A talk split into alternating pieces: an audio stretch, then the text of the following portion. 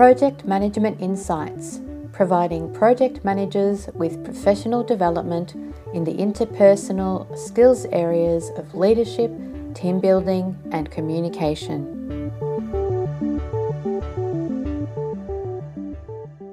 Hi, welcome to these Project Management Insights. In these podcasts, I will be providing you with information, tips, and ideas regarding the project management skills not contained in your formal PM training. My name is Karen Munro. I'm a Prince 2 certified project manager and have experience on a number of different types of projects.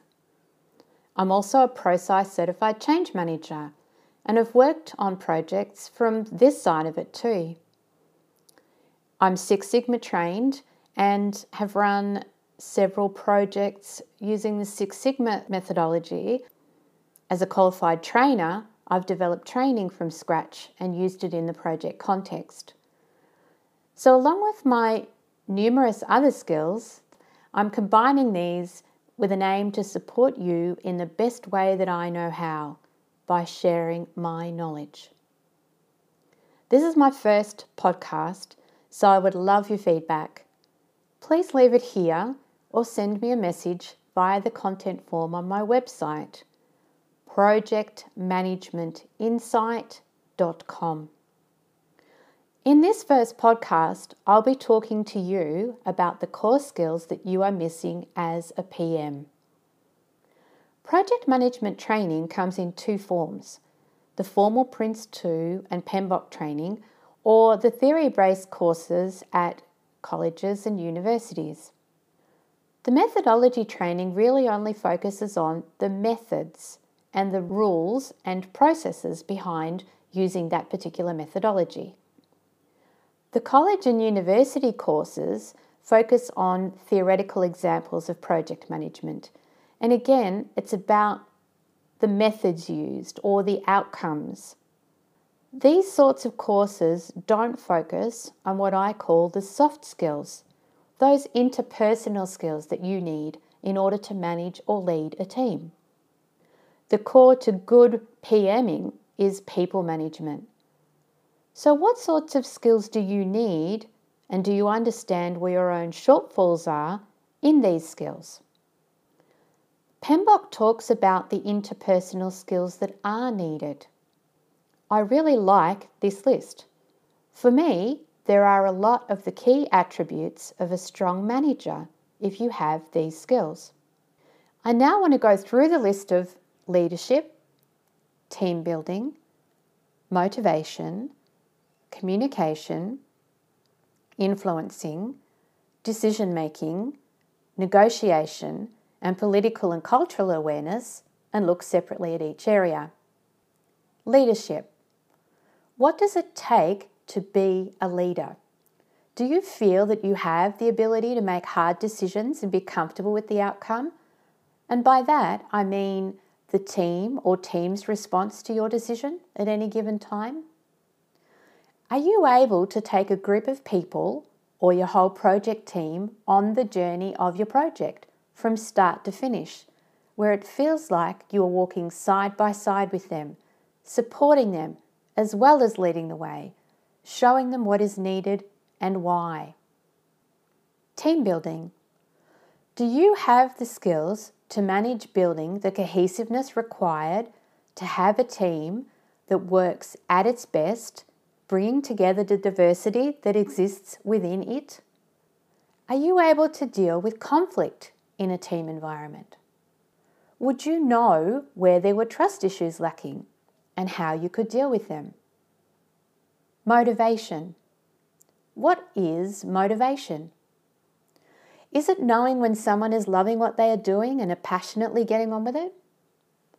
How do you deal with a team member that has no or low motivation on your team?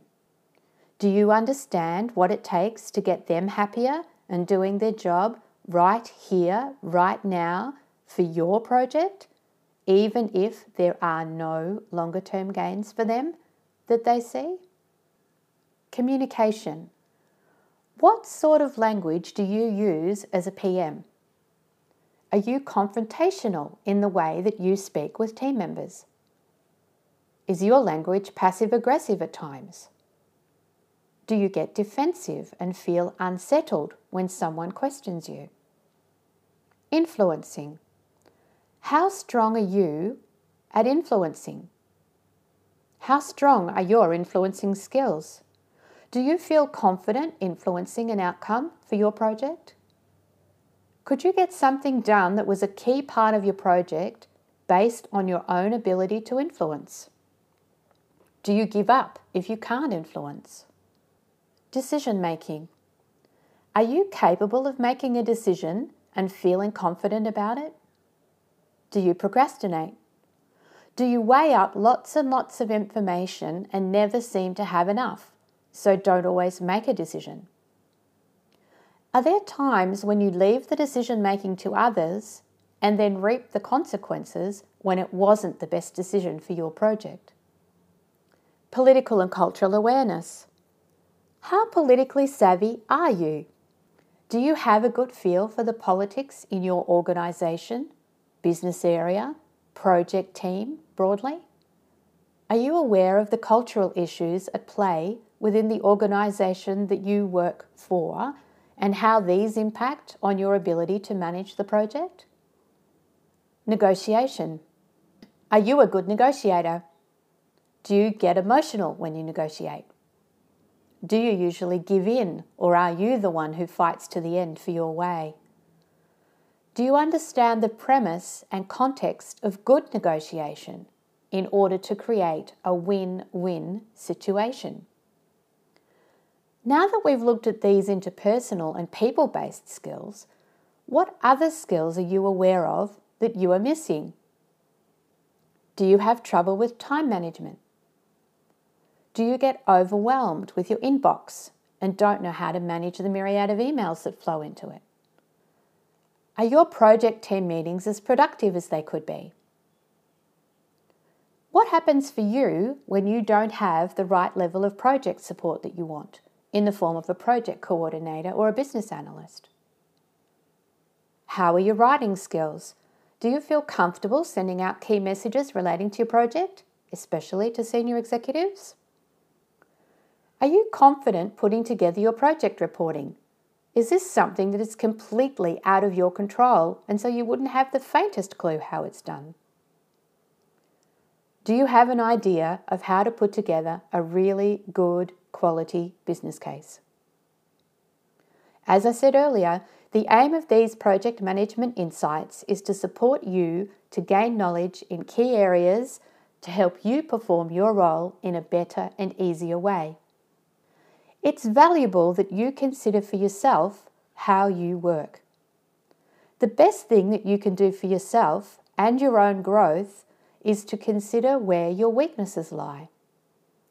In doing that, you can better manage not only how and where you gain skills to strengthen these areas, but also how you might mitigate against them in your day to day work until such time as you gain that skill. You might also notice that there are patterns in the way that you operate with others. These are valuable to notice and capture. Your patterns of behaviour are going to show you where you have areas you may need to address. Do an analysis in each of these areas to see where you might focus your knowledge building. On the Project Management Insights website, I've placed a resource pack for this podcast, and it includes a downloadable analysis template. This simple document has some prompts for you so that you can capture your strength areas and your weak spots. In it, I also suggest you look at the opportunities that you see, and this is about where you could gain the skills and knowledge in ways that you might not have considered. Also, I ask you to look at which areas threaten your ability to deliver a successful project every time. In that pack, there's also a list of courses that are available to gain some of these skills that you might be short on. There are a number of places out there that offer courses to support you that are free. One of the things that I'm also developing based on my own experiences and knowledge is short courses for PMs, and these are going to focus on a lot of these key areas as well. Each week in these podcasts, I will be focusing on a new topic area. One of these key areas that I highlighted to bring you towards being a better and stronger PM and leader. See you next week for more project management insights. Next week's insights are tips for collaborating with your project team. Thank you for listening to this Project Management Insights podcast. Be sure to visit projectmanagementinsight.com and sign up for our monthly newsletter or to receive updates on upcoming training. You may also find mentoring offers there.